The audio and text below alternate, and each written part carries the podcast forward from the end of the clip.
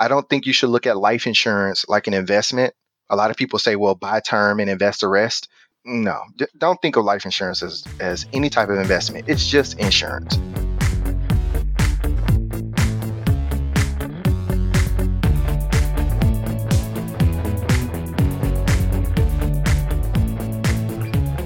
Welcome to the FI Show, where you get a behind the scenes look into financial independence. Here's your host, Cody and Justin. Hello, and welcome back to another episode of the FI Show, but I could not be doing this thing alone. So, what's up, Justin? Just getting back in the work grind of the week and getting prepped for them to send me on the road again, heading back to DC. What do you got going on, Cody? That sounds like a lot of fun, man. And I know I've been talking about it the last few weeks, but we finally got our first round of beta testers in that side hustle course I launched with Jay from Millennial Boss. That's at Gold City Ventures. So that's a lot of fun, man. Just trying to tweak it and get it as good as we can. But let's kind of not steal the thunder from the show because this is a really, really information packed show. And we are super happy to finally have an insurance expert on. So take it away, Sa El.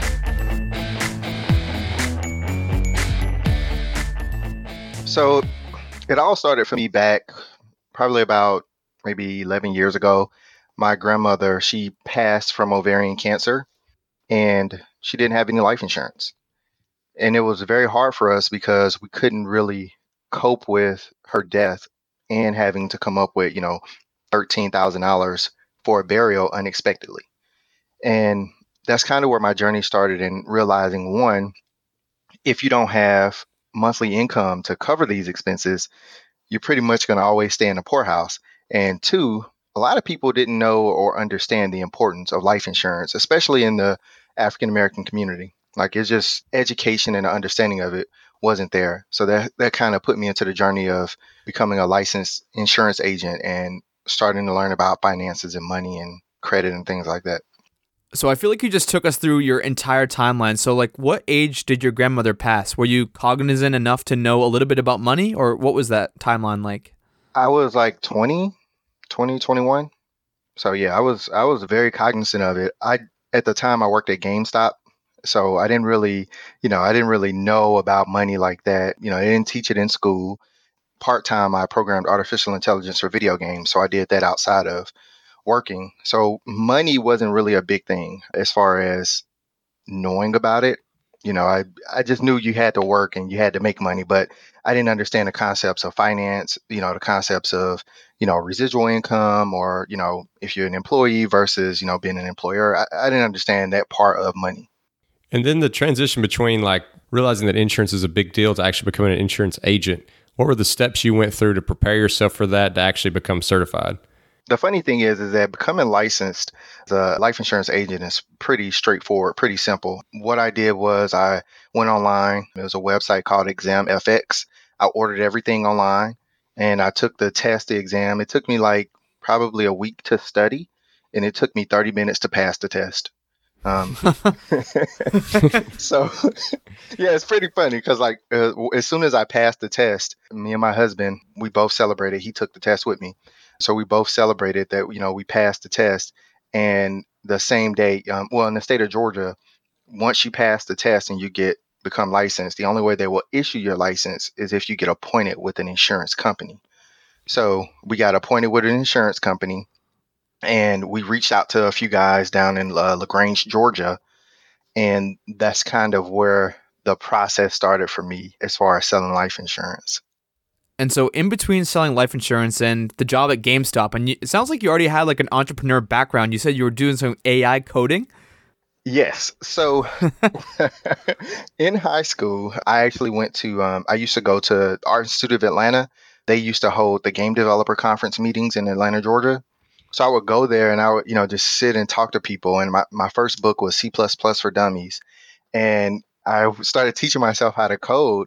And in high school, um, I started working for a game development company called X Factory Studios. And I really wanted to make video games. Like that was a passion that I had. That was something I wanted to do.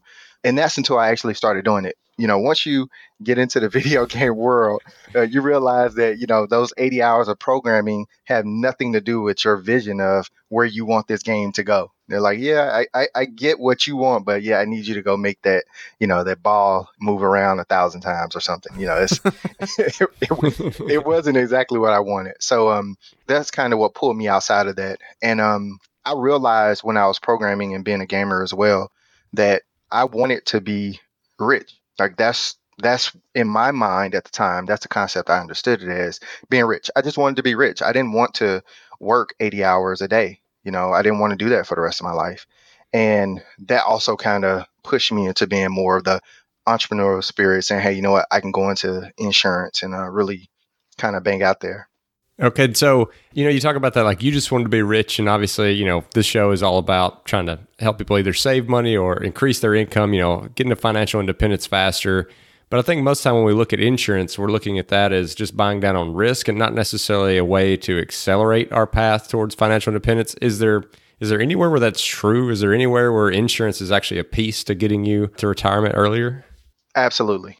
A few things. Health insurance, disability insurance, dental coverage, and life insurance. Those will be the most important types of insurance that you will want to obtain.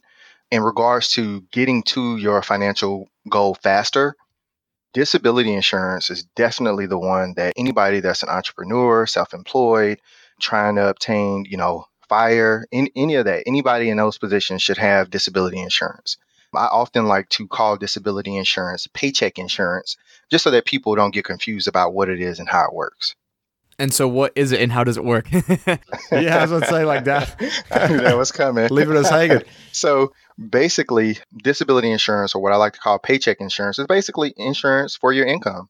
And a lot of times we think that disabilities are going to come from accidents, you know, or, you know, skateboarding and I, you know, I have an accident and I become disabled. Well, that's actually not true. The most disabilities, I think over 80% of disabilities come from illness right? So you get sick, you become disabled, you can't work. You know, what happens if you can't talk for three months and, you know, the podcast is the only way you can make income? You know, what do you do when you're unable to work? What do you do when you're unable to have an income come in? And that's where disability insurance comes in. It's, it's, it's very important to have because you really don't want to be in a situation where you can't pay your rent, you can't buy food. Anybody should have it, whether you're employed or self employed you just want to have that type of coverage. It's so important to have. So if I'm an entrepreneur and I just get like the flu for a week and I've got this insurance, is that something where I'm probably not going to meet a deductible and I'm not actually going to use that for the one week of work I didn't meet? Or, you know, what's the likelihood that something like that, just a normal kind of one week sickness, that you actually use that insurance? So yeah, the way the as far as the the exclusion period is 60 to 90 days depending on the coverage that you purchase. So when you purchase a, and those are usually short-term disability policies. So if you purchase the policy, it'll say, hey, if you're disabled for 60 days, it'll the coverage will kick in. Or if you're disabled for 90 days, the coverage will kick in. Now, the shorter time period that you choose, the higher the monthly premium will be because you know they're going to be paying you out sooner. And they go based on your annual income. So they're going to pay you a percentage of what your annual income is. And there are a lot of products that exist right now that don't, you know, they don't do like income doc checks, pretty much no exam, instant approval online product. So it's a very straightforward product. And I think a lot of us don't know enough about it. So we don't even know that it's important to have. I literally didn't know what it was before you just talked about it. So I feel like that's something I definitely, definitely have to check out. Yeah, I mean it's very important. Like it, I think a lot of us are so undereducated about the different types of insurance because it's so much, right? Like you know, you you listen to health insurance, and you know, people are like, well, what's the difference between you know a copay and co-insurance? You know, like, like just the, the basics of health insurance, and then you go to life insurance, disability insurance, long-term care insurance. You know, it, it's just so many different products out there. I like to tell people, hey, you know what? You don't need to focus on all of that. You know, you really only outside of health insurance, health insurance is something I think everybody needs. I'm a huge, huge believer in the one payer system only because I think it's ridiculous that the monthly premiums, I'm paying like $300 a month for health insurance and it's not the best plan. So anything outside of health insurance, I think the main three you want to focus on is going to be disability, dental, and life. It might sound weird that I'm saying dental. Um, I was just about to say that. I'm like, where does dental fit into this? I get a toothache, so I can't podcast for a month. so, all right. So the reason dental is important is a few things. One, poor dental health can affect your life, right? It's attached to heart disease. They just completed a study that showed that gum disease is attributing to Alzheimer's. Wow. So, yeah, it's a, a direct link in gum disease, which is amazing. And also, as an entrepreneur, people look at your teeth, they look at your smile, they will judge you based on your teeth. And while we all look at it and we don't think that, it's just true. There's a there's a documentary out that the BBC created. It's called The Truth About Your Teeth. And they took a picture of this woman smiling. They took this a picture of her with good teeth and a picture of her with really messed up teeth. And they showed it to people and they asked them, you know, what do you think of her? And with the good teeth, they were like, oh, she looks well educated. She looks fun. She looks like she would be good to hang out with. She's somebody I would marry. And the same woman with bad teeth, they said she looks like she smells. She looks uneducated. You know, I wouldn't want to work with her. You know, it's amazing, but it's true, right? Like, I know it's funny, but I know. I feel bad laughing, but no, I totally see where you're coming from. I'm telling you, people will really judge you for that. And one thing that my husband told me is that no one will ever give you a second chance when you have bad breath. Like if they experience your bad breath, they will never ever give you a second chance. They will always be prepared that you're going to have bad breath when you come around them. No matter how much you change it, no matter how you change it, like that's something that I took from him. He's very big on, you know, dental hygiene. And I didn't know that much. You know, I learned about it over time how important it was. People just don't get their annual cleanings. They don't get deep cleanings. They don't do the the necessary things for dental health and dental health can help prevent a lot of the issues that you have on a day-to-day basis in regards to your health. So that's why dental is very important. And going along with like, you know, health insurance is something like a health savings account, something that you deal with as well. Yes, health savings accounts, they're cool. My thing is is this. The problem with health insurance, especially with people who are entrepreneurs and people who are self-employed, is that you know, we're cheap most of the time, right? Like we hate spending money on things that we think are completely unnecessary. Like that's the worst thing. Like and health insurance seems like that. It seems so unnecessary and it never turns in in our minds it never turns into something that we need especially when you're, we're younger. But as we get older it will become something that we need and the problem is is that when we're younger it can you know bankrupt us right? Like it can easily like medical bills are huge huge huge things when it comes to bankrupting people. And that's one of the things that i always look at when i think about health insurance it really upsets me because i'm like okay i'm me personally i pay $300 a month i have a $6000 deductible and it's like okay, I'm paying three hundred dollars a month. Before the Affordable Care Act came into place, that three hundred dollars a month was getting me a, like a five hundred dollar deductible. So it's you know the the amount of, of money that's come in. It's com- I mean it's completely ridiculous. Like one place I can go up the street and I can get a CAT scan for two hundred dollars, but if the hospital does it, it's five thousand dollars. It's kind of crazy, you know, for the same exact thing. So I think it's a lot of stuff that they have to fix on the health insurance side. And the only information I can give you and the only recommendation I can give you is that if you're a healthy person, just go with a high deductible health insurance plan until you start needing, you know, until you get older and maybe you start needing, you know, more prescriptions and you want to get a different type of type of plan that'll cover, you know, more medical conditions. But that's really as young people, you know, as people trying to get into fire, I say go with a high deductible plan because at the end of the day, you're going to maybe use it once or twice. If it's something that big of a deal, paying that five thousand or ten thousand dollar deductible won't be a problem. So I kind of want to dig in a little bit here because I'm sure you know a hell of a lot more about the numbers than I do. And so for people who are retiring in their early 30s, their late 30s, early 40s, whatever it may be, their income drops drastically. So I'm hoping you could just maybe talk to how the Affordable Care Act works and what some of those income limits are where you can take advantage of some of that subsidized care. So the subsidized care is funny because if you don't make enough money, you can't get it. it's weird. It's pretty funny because like I think it's like you have to at least make like anywhere between like ten to eighteen thousand dollars or something like that. If you don't make at least that, you can't get it. And then like if you make over like forty thousand, you can't get it. So it's for a very very minute amount of people that are gonna be able to qualify for that subsidy. So that it won't really help someone that's retired early because they're still gonna have you know income coming from somewhere you know in their 30s or 40s. It really won't help them that much. My entrepreneur brain's spinning right now though, because there are a lot of people in this community who can live on between like 30 and 40k a year, and if they're withdrawing that exact amount from their account, I feel like that's one of the biggest hacks that you can use to kind of get the maximum subsidy from the ACA.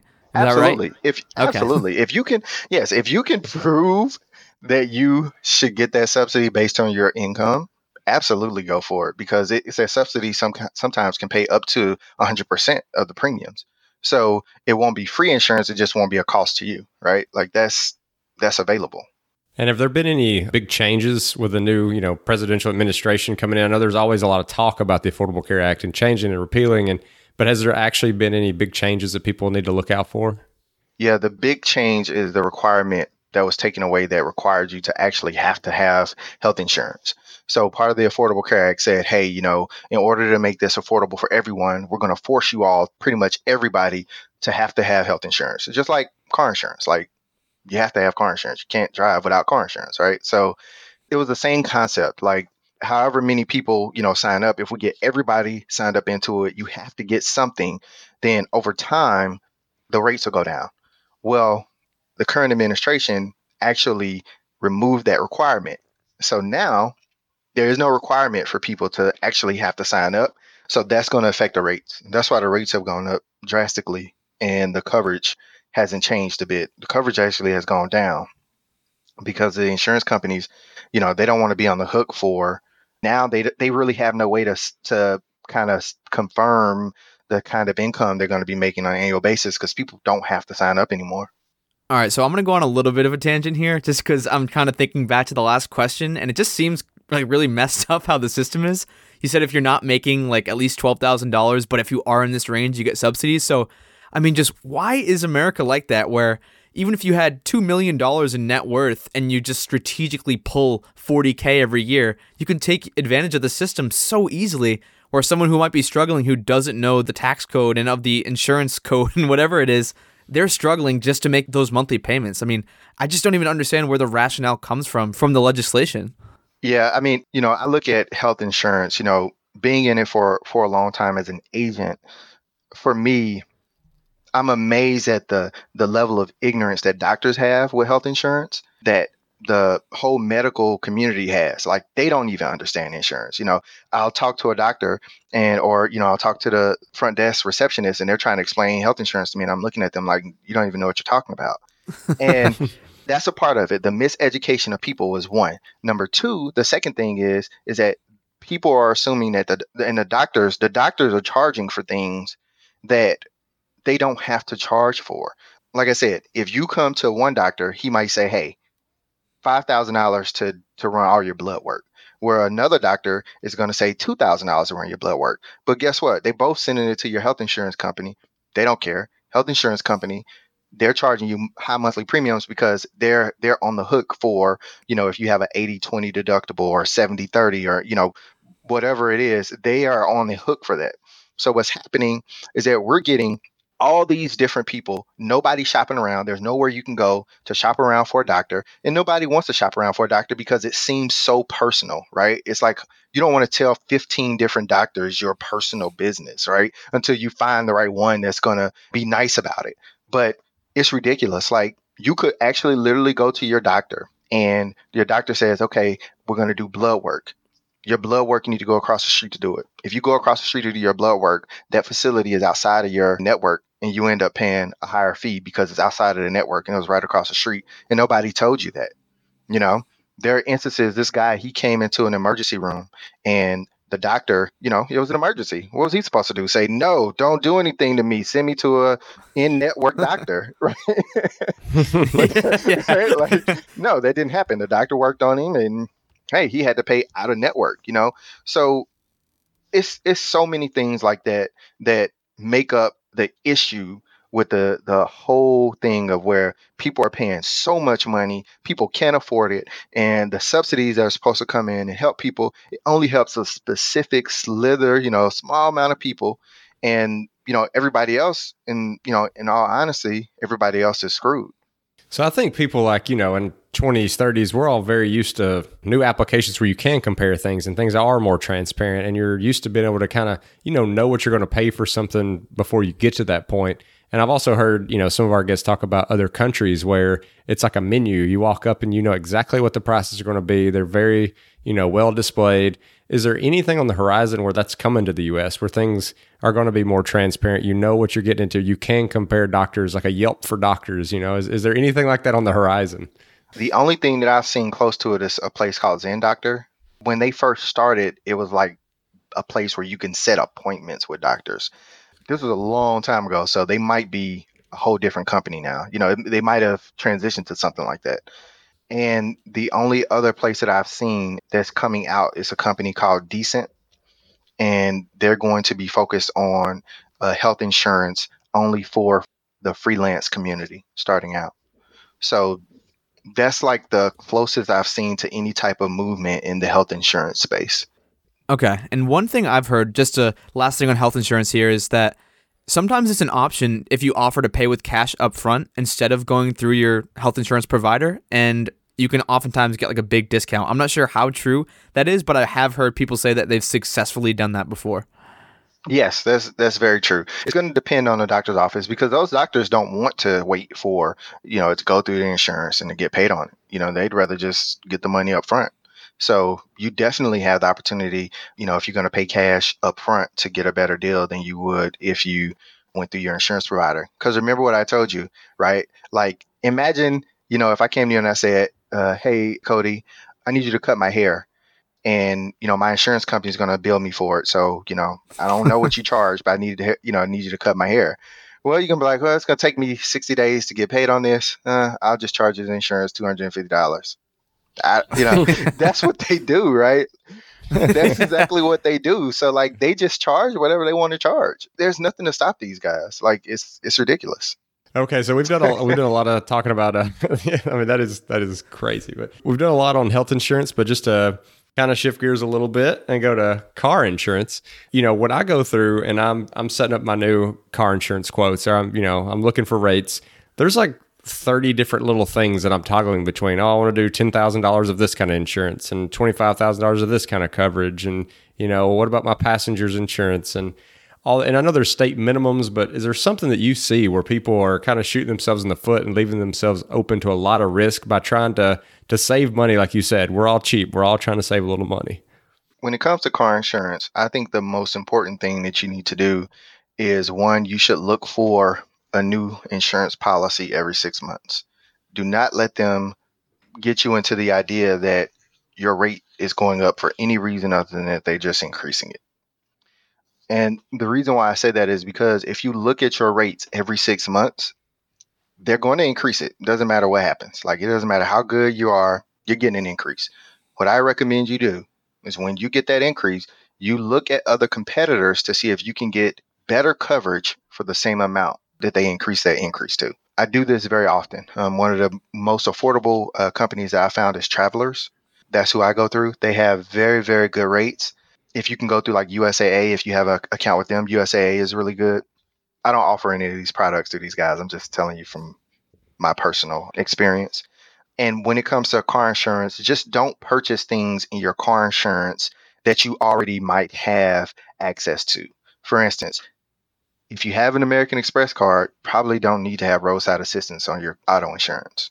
Do you get what I'm saying? Like pay attention mm-hmm. to the things that you have available that they're offering you, you know, in car insurance and say, okay, well, I don't really need that. You know, you might not need the most, you know, the, the highest amount of comp coverage or collision coverage if you have your renter's insurance and, you know, okay, well, my renter's insurance will cover most of the stuff that's inside of my car. So I don't really need that to cover all the items inside of my car. Just kind of think like that. You know, what other things are covered you know, because most of us have to have renter's insurance, we have to have homeowners insurance, and those things cover things inside, you know, that we would maybe lose or get stolen outside of a vehicle. They'll cover those things. So that's really the biggest thing that I found that a lot of people mess up on is that they they add a lot of these little trinkets, you know, and they and they really don't really need all of that stuff. It can be attached to something else that they could probably even get for free.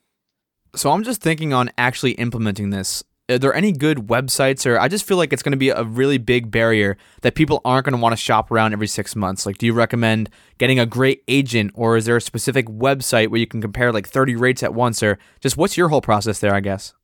My whole process is to pick up a phone I mean, my, you know, I know we didn't talk much about it, but my whole life insurance career, my whole business was done over the phone. You know, when I first started, you know, it was 50 year old white guys, you know, they were in the meetings and I would go in there and I'm looking at them like, what, am I in the right place? And they're looking at me like, uh, is he in the right place? Like we all, you know, there, there was this big gap with life insurance agents that no one between the ages of 30 and 45 existed in the life insurance industry when I started. It just was extremely rare. Everybody was over 50 years old.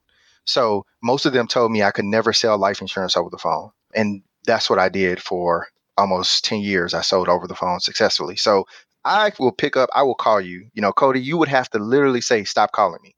So I'm a phone guy. Like I will pick up and I'll just call them. I'll write down the, the companies and I'll just call them. And it seems like a hassle, but when you think about it, if they're if they're raising your bill thirty dollars a month, I mean, it's a lot of money. You know, every six months it's going up. So, you know, I haggle over those small things because the small things are what really what adds up on us. Yeah, it's like what a five minute phone call to save you three hundred and sixty bucks a year in your example right there. Yeah. I mean, seriously, dude. Like I with my like even with my cell phone, I had two Google Pixels. I purchased them the Google Pixel One. I think they're on three now. It's kind of crazy, but they were seven hundred dollars each. I paid those phones off, and I was paying I was paying two hundred and fifty dollars a month with Verizon. I paid those phones off. I switched to Metro by T-Mobile, and now I pay ninety dollars a month for the exact same stuff. Actually, even more stuff because I get Amazon Prime for free. So, so yeah, I'm I'll, always look for a deal. You know, don't you know, don't be afraid to go at it. Don't think uh, it's going to take too much time. Okay, so and you were talking about you know selling life insurance over the phone. I'm assuming you're probably selling term life insurance? Yeah. So my journey started door to door, doing door to door sales down in LaGrange, Georgia. We go knock on people's doors and say, Hey, you sent us this postcard saying you wanted life insurance. Here's the postcard that you sent back to us. You know, can we come in and talk about life insurance? That's not what I wanted to do. I realized very fast, hey, I'm not interested in that. So I actually started selling life insurance over the phone. It was through a company called Baltimore Life. They were actually the only company at the time that was offering life insurance over the phone and it was for a final expense product, which is pretty much focused on people between the ages of 50 and 85. It's a whole life product, and it's usually for people who can't get traditional life insurance because of health issues. So it has more lenient underwriting. So that's where I started.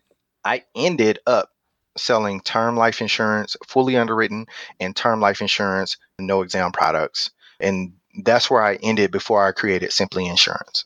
So I would love to step a little bit into just the whole life insurance debate because that's something where on any of these forums and stuff, somebody brings up whole life insurance, everyone automatically comes in and just like starts to tearing that apart. Like, don't touch whole life insurance.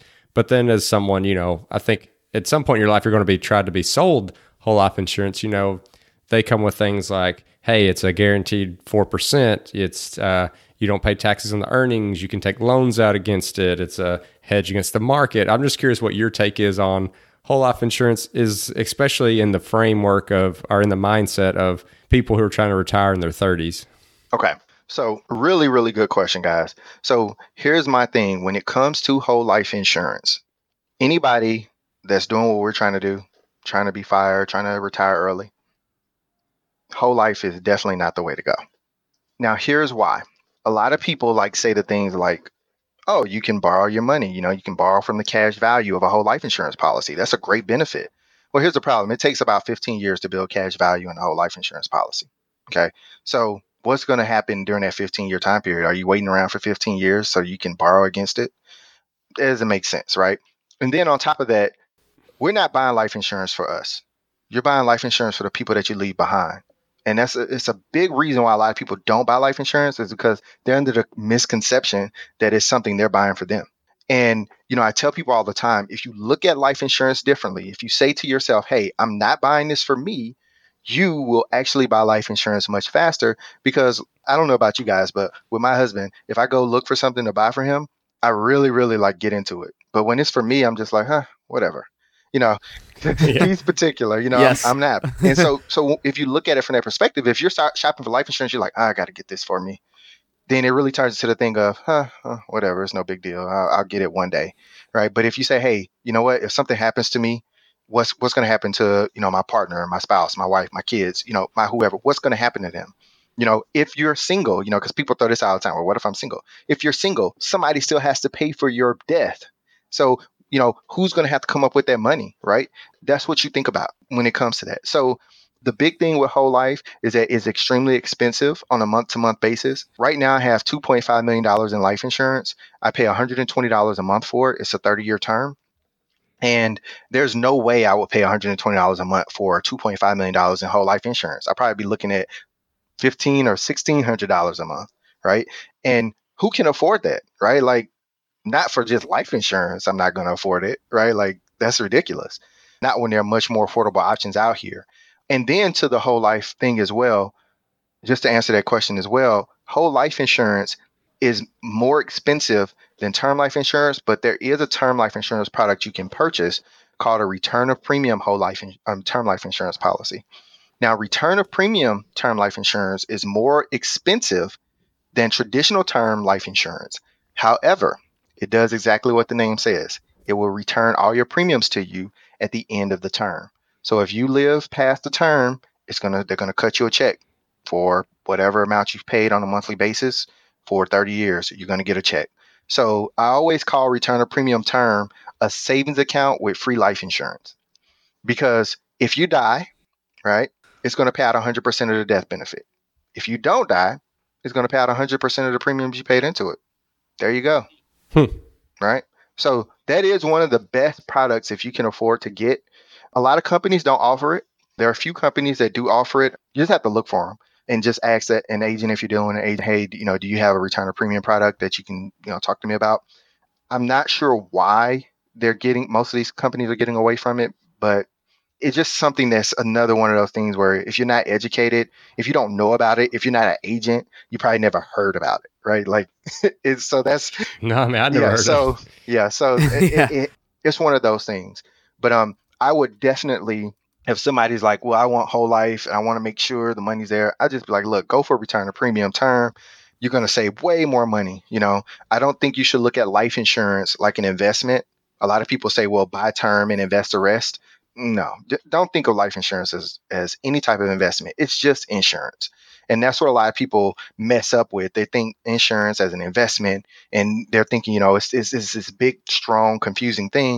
And I tell people, no, at the end of the day, when you think about life insurance, it's just to insure your life. It's to make sure the people you leave behind are taken care of. Don't try to make it into anything else other than that. That's when stuff gets complicated. That's when you end up talking to people about index universal life products and whole life products and annuities. It's just, it's just way too much. For people like us who are trying to retire early, term life insurance products are going to be the best answer because you're going to be able to lock that rate in, especially if you're young, you're in your 20s or 30s. Go ahead and get you a 30 year term. Get $500,000 in coverage. You'll be shocked at how much $500,000 in coverage is. It's probably like 20 or 30 bucks a month. Like a lot of us think it's, you know, extremely expensive, but it's not. If you lock that in, that rate's stuck there for those next 30 years and you don't have to think about it. And the best thing about life insurance is that if you get it now, you don't have to be married, but if you get married, you can add your spouse to the, as a beneficiary. If you have kids, you can just add them as beneficiaries, right? In 30 years, the, the, the point of the term life insurance is that they're expecting us to become better, right? They want us to retire early and have, you know, more finances because they're saying, hey, however long of a term you get, at the end of this term, you should no longer need this amount of protection, right? Your kids should be 20 or 30 years old.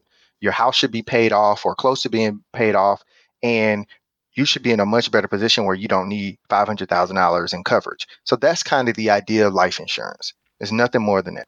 So I have a bunch of specifics I want to run into, but before we do that, just I want to take a quick step back because I know a couple of years ago, I mean, I knew next to nothing about insurance. So could you just take like maybe 60 seconds on each side and explain what whole life versus term life insurance is?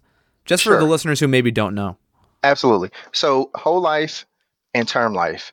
So whole life will last you your whole life as long as you pay the monthly premiums. It's always going to be more expensive on a month to month basis than term life insurance. Term life insurance is life insurance that lasts for a specific term length. The term lengths can be 5, 10, 15, 20, 25, 30. Some more recently, some companies actually go up to a 40 year term. So those terms, at the end of the terms, the policies will have to either be renewed, canceled, or converted. What I mean by converted is that some insurance companies will allow you to convert the policy from a term policy into a whole life insurance policy. usually at the end of your term, the premiums will be way too expensive for you to actually continue to renew the policy because it renews what's on what's called on an annually renewable basis. So that means every year it's going to keep going up at the end of that term. So I recommend if you know if you are getting towards the end of your term, start looking for another you know 20 year term or 15 year term if you're 45, right, and your policy's coming to an end. So that's kind of the big differences between the two. Truthfully, term is going to be more affordable on a month to month basis because the policy ends. Whole life is going to last your whole life, and it's going to be way more expensive. That's the the simplest way I could put it. Awesome. I think that's going to be super helpful just because like honestly, a few years ago I couldn't have gave you those definitions. so I'm sure there's some listeners out there who maybe haven't really dealt with insurance at all. They just haven't thought about it. So that's definitely going to help them out. But one of the specifics I kind of want to dive into is with term life insurance. So do you have any kind of guideline for like what length of term or is there differences like locking in? I don't know if you could just get into the nuances of term life and what your best recommendations are.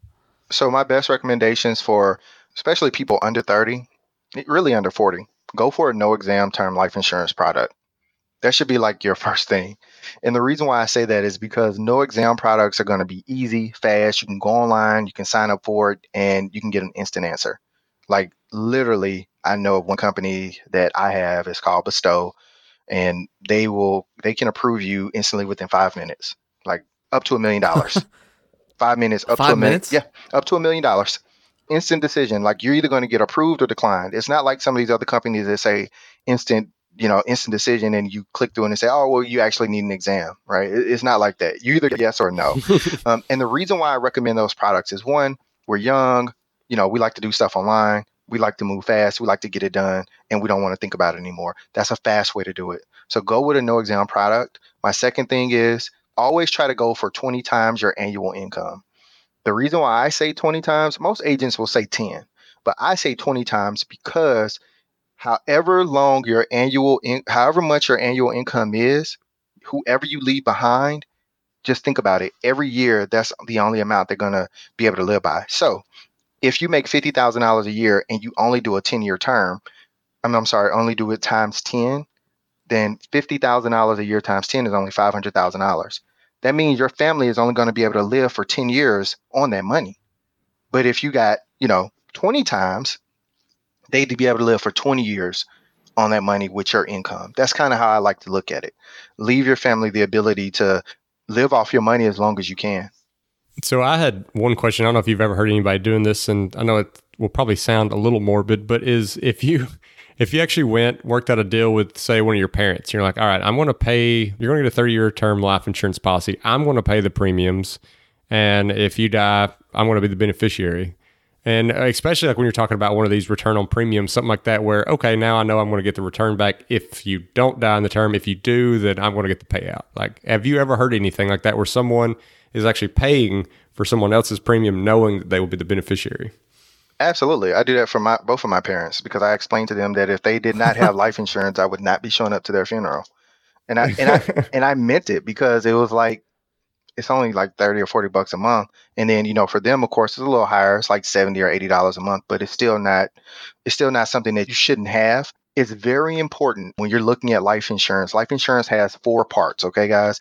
It has the beneficiary, it has the insured, it has the payer, and it has the owner. Okay. All four of those can be different.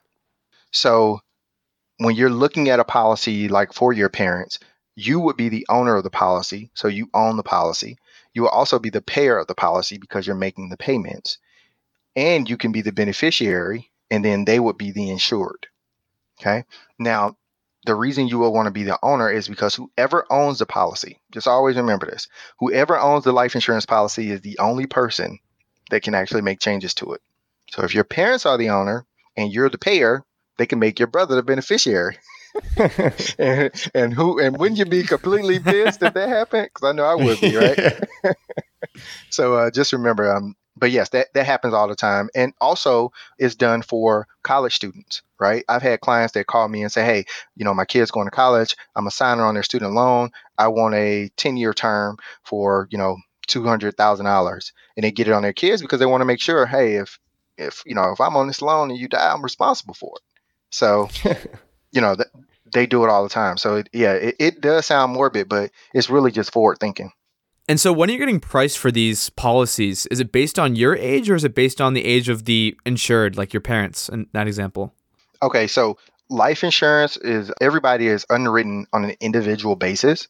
So it's going to be based on the insured's information. So it's based on their health, their age, their gender, if they smoke or they don't smoke, pretty much their medical history. That's what insurance is based on. So, you know, all things being the same, if you had a twin brother, same age, same birthday, all that stuff being the same, if he smoked, his rates are going to be 65%, you know, more expensive than yours if you didn't smoke. So it's just based on, you know, the individual.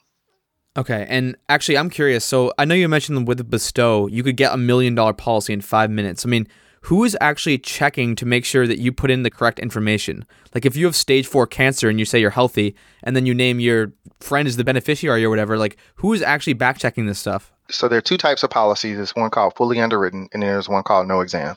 So no exam does not mean no checking on you, right? Like it just means you don't have to go through a physical exam from a doctor Okay. drawing your blood. So what they're going to pull is three reports that most of the no exam products pull. They're going to pull your MIB report, which is Medical Information Bureau. They use that report to see if, hey, have you been declined by any other insurance companies lately? If you were declined, why were you declined, right? They're going to pull that information. They're also going to pull what's called an IntelliScript check, which is a check for your prescription drugs. So if you know, if you're telling me you don't, you know, you're healthy, but you know you're taking chemo, then I know you have cancer, right? So you're you're automatically declined. And then the, the last thing that they're going to check is your MVR, your motor vehicle report. They're checking that to make sure one, you don't have any DUIs. They're checking to make sure you don't, you know, you're not a reckless driver. They want to check those things, you know, for lifestyle. So usually with those three reports, they can make a decision and make a very good decision. Also, there's another thing that that happens is that every life insurance policy has a two-year contestability clause in it. Okay. So this means that during the first two years, your policy can be contested by the insurance company based on how you die. Now, if you die in an accident, there's usually nothing to contest, you know, unless you have an accidental death insurance policy. If you only have an accidental death insurance policy and you die within the first two years, they might contest it if you die in a car crash because they want to make sure you didn't have a heart attack first. Because if you had the heart attack first and that caused the car crash and you died from that, then you didn't die from an accident, you died from a natural cause. Oh Right. wow. So Mhm. Mhm. So the contestability part of it is if you lie and you pass away from something, or you're diagnosed and you pass away from something. Like let's say for instance you smoke and you put on there that you don't smoke. There's no way for them to check if you smoke or don't smoke, right? There's just no way to do it. If you pass away, they can check to see if you were a tobacco user and if your death was caused by smoking. Within the first two years, after the first two years, there's nothing they can do. But if this happens during the first two years, they can contest it and say, hey, you know what? We wouldn't have approved this person based on this. We're going to return all the premiums you paid into the policy. That's why suicides are only paid out usually within the after the first two years of the policy, because they can't contest your death after two years. So a lot of times, you know, if you see like on the movies and they say, "Oh, death by cop," you know, so the life insurance pays out. That's not real because insurance companies will not pay out if you die while committing a felony. Oh. Okay. If you if you die while committing any crimes, they will not pay out. So it's just something that you know people should think about. Jumping into a, another kind of insurance for me, renter's insurance. That's one thing that I've come to learn a lot more about recently because I had a house fire and it covered so much more stuff that I wasn't even aware of. Like, you know, they put me up in a hotel for five months. They were paying for my groceries for a while, you know. And I just wanted to mention that since it's an insurance themed episode that with stuff like that, you know, I found out that I could pay for all those expenses up front, get all the credit card rewards, and then let them pay me back. Is there any other kind of when you actually have to use insurance, is there any other kind of tips that you have for listeners, like what they should do when beyond just the purchase side, but when it actually comes into that policy paying out that they should look out for? Yes, when it comes to the policy paying out or filing a claim, it's very important to understand how your policy works. Just like you said, you didn't know all the things that were covered. You know, this fire happened, you didn't realize, hey, they'll cover your groceries. You know, they'll cover, you know, for you to stay somewhere and, you know, live off site until your apartment is back up and running or your home or, you know, whatever it was. The renter's insurance policy covers a ton of stuff. And it's really about learning what they cover and how they're going to pay out because like life insurance they just send you a big check most renters insurance places will send you a just send you a check. And, you know, at the end of the day, you spend money on what you want to spend it on. It really depends on how your specific policy works. I mean, I've, I've seen so many different instances where they will cover things, some policies won't cover things. So it's very important just to learn before you file a claim, learn exactly what your policy offers so that you know what to file a claim, you know, and what to file it under. Like a lot of people don't know that if your electricity goes off and your food spoils, your insurance company will pay for that food, right? They'll pay for it. So, yeah, because yep. you know it's a covered loss, right? So it's all about learning about the policy. Read your policy in detail. That's the best advice I can give you when it comes to filing a claim is read the policy in detail and know what your policy covers. And if you don't know, even if you don't know and something happens, do not call the insurance company until you read the fine print, know everything that's covered. It's very important. All right, Sa. So, just in the interest of time, before we hop into the final few questions, do you have any other words of advice, anything insurance related for our listeners? I would say make sure when it comes to insurance that you buy it based on it not being for you. Buy it based on being for other people. And that will allow you to really buy something that's not necessarily cheap, but that's going to actually put your family in a better position if something happens to you. That's the most important thing with insurance. And buy it young and buy it early because you'll be healthy.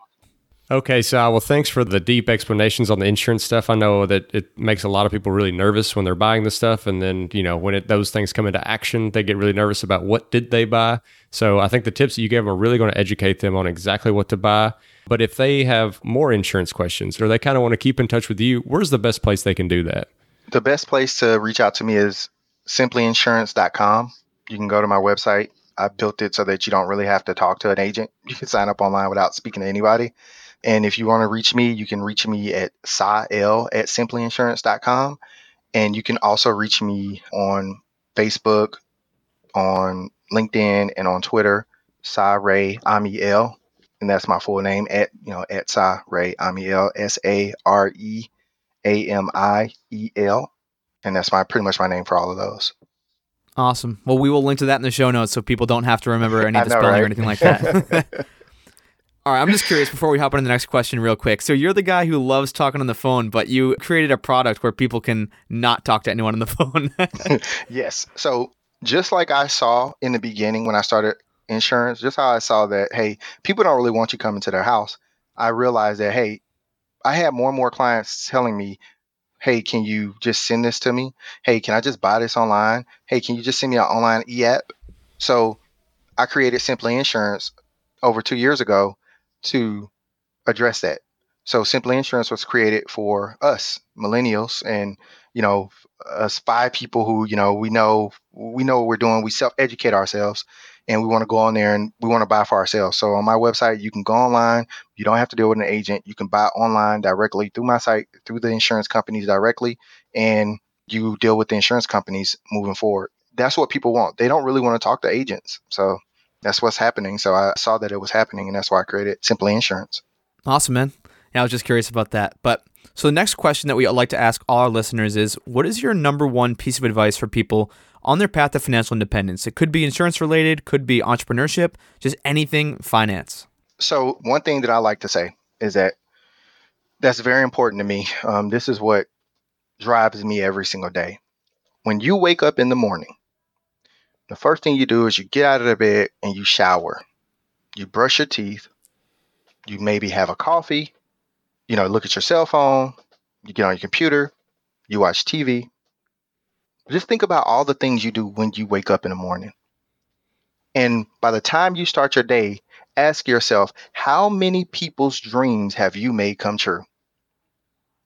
Every single thing that you do is bringing somebody else's dream to a reality being on Skype is the dream of Skype. Somebody who created Skype dreamed that people would be using it. And now that we're using it, we're living their dream. So, how can you go any day? How could you go any day without living your own dream, without giving your own dream a little bit of time? We give everybody else's dream time all day, every day, not just in the things we purchase, but in the things that we do, in the actions that we take, right? everything we do is connected to somebody's dream. The headphones we use that we're talking to, it was somebody's dreams. The clothes that we wear, it was somebody's dream. So how can we invest in all these people's dreams and not invest in our own dreams? So that's that's my biggest piece of advice. Invest in your own dream because at the end of the day, you're already paying for everybody else's dream. Love that. Alrighty, Sal. So the last question of the interview is the one that Cody didn't prepare for. I didn't prepare for, so you certainly didn't prepare for. it's our it's our wild card question. Okay. So the question today is we talked a lot about, you know, some of the craziness that is the insurance in the United States. So if you had to live in another country for the rest of your life and you could not come back to the United States, what country would that be? It would be Japan. That was quick. It would definitely be Is there Japan. an explanation there? Well, I grew up as a programmer. I love Japanese anime, you know, and the whole culture, you know, martial arts, you know, ninjutsu, and you know, all, all that. I, I'm really into the whole Japanese theme. So I would definitely. How's their go to insurance game? Japan. I don't know about Ja- I don't know about Japan's insurance game. Yeah, like I, I don't know anything about it. I speak very little Japanese. You know, I can say hello and goodbye and you know tell you my name, but that's about it. But I would definitely move to Japan. The only the only reason I said Japan though is because I couldn't say Puerto Rico because it's still kind of like the United States.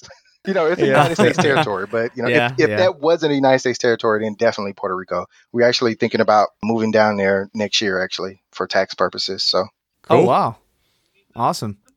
Well, who needs uh who needs insurance in Japan when you have Goku to protect you?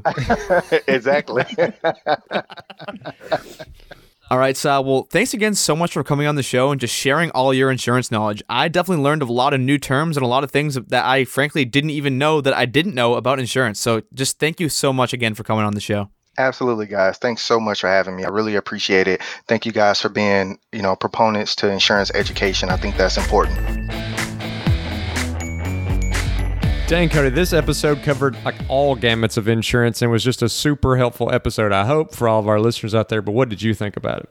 Honestly, dude, I was surprised. Like, we came on and I was like, oh, this is awesome. We're going to have an insurance guy on. I'm sure Sal knows his stuff. And we just started hitting him with insurance questions, and literally, he wouldn't even flinch. Like, he didn't hesitate once. He knew everything about every single type of insurance. I really think that this episode is going to deliver a lot of value to people who didn't know that stuff before. Yeah, I mean, Sa El's obviously a very smart guy. He's talking about working at GameStop, but then on the side, he's also coding for artificial intelligence, just casual. and he also really cares about the topic because of kind of what got him into it with his grandmother passing away when he was 20 and realizing she didn't have any life insurance to take care of her. So I think that's another cool thing about this. You got a really smart guy who is doing this for all the right reasons. He's actually trying to get out there and look out for people. Yeah, he's not some slimy guy selling his grandma whole life insurance plans like all his friends and family. I mean, he's the real deal. That's what I really liked about having Saw on the show, and that's why we agreed to have him on the show because we knew this guy is part of the fire community. He knows he's thinking the same way we are. He even kind of calls out our faults. He's like, you know what? We're so damn cheap that a lot of people skimp out on some insurances that might benefit them, and they might not think that these types of events will ever affect them, but in reality, people get unlucky. And if you don't have the right coverages and you don't have these insurance plans to back you up, you might kind of screw yourself over. And he also covered some things that I don't think everybody's super familiar with and just clearing some things up. For instance, he's calling disability insurance paycheck insurance and kind of covered some of the things that you wouldn't necessarily think of. It doesn't mean that you can no longer ever work again. It may just mean that you had something happen to where your particular profession is interrupted for like 60 to 90 days. And then he talks about this kind of life insurance called return of premium life insurance, which I'd never heard of. It kind of skirts that line between some of the benefits of a term life and some of the benefits of a whole life. So maybe that age old debate is just going to continue to, to reign.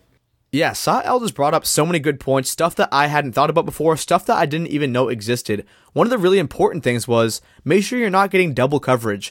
In his example, he said if you have an American Express credit card, you're probably already covered for roadside assistance, so you don't need to pay an extra premium to whoever for that roadside assistance. And there are all these other instances where you might be double covered through an employer or through a credit card benefit or some other extraneous circumstance. Just make sure you're not paying out of pocket for something you don't need to be paying for. Yeah, there's definitely tons of stuff going on out there. I mean, I was obviously shocked when I had my house fire situation and all the things it ended up covering because I thought, well, I've only got this $10,000 policy. And I didn't realize, hey, that $10,000 is only on the, the items inside the house and has nothing to do with all the displacement. So there's a ton of things that you just going to have to go out there and do some homework on. Plus, Justin, you were the ultimate hacker because you got like 2 million Hilton points by taking advantage of your renter's insurance just an absolute gangster out here. 2.4 million, just let the record show. 2.4 million, man. That's just like, whoa. what is it, Cody? It's a call to action, man. And I think this one is super fitting for the episode. Take a look at all your insurance plans. It's literally going to take you, what, half an hour, maybe an hour. Look at your auto, look at your homeowner's insurance, look at your dental insurance, look at your health insurance, all these different things, and just look at the market and reevaluate. Even if you're saving $300 from a five minute phone call, that is a super high ROI. Good luck finding that in the workplace. So pick up the phone, like Sa El said, even though he's moving off phone, but pick up the phone, negotiate, find better rates, and just optimize all of your insurance plans. Yeah, that was a great call to action. And just don't forget what Silas said, which is before you call to actually make a claim, know that information. So that way, not only do you know what's in there, but you kind of know how you should phrase it to them. It's not cheating, it's just knowing what's in your policy. And if you want to continue to get all this awesome insurance knowledge, go out there and find our show notes. We'll have all the links back to Sa El and more detailed account of what all went on in this episode at thefishow.com slash Sa El. That's S-A-E-L, thefishow.com slash Sa El. And as always, if you want to join the most inclusive financial space out there, go to thefishow.com slash community and join our Facebook page. And as always, thanks for listening. See you on next week's episode of The Fi Show.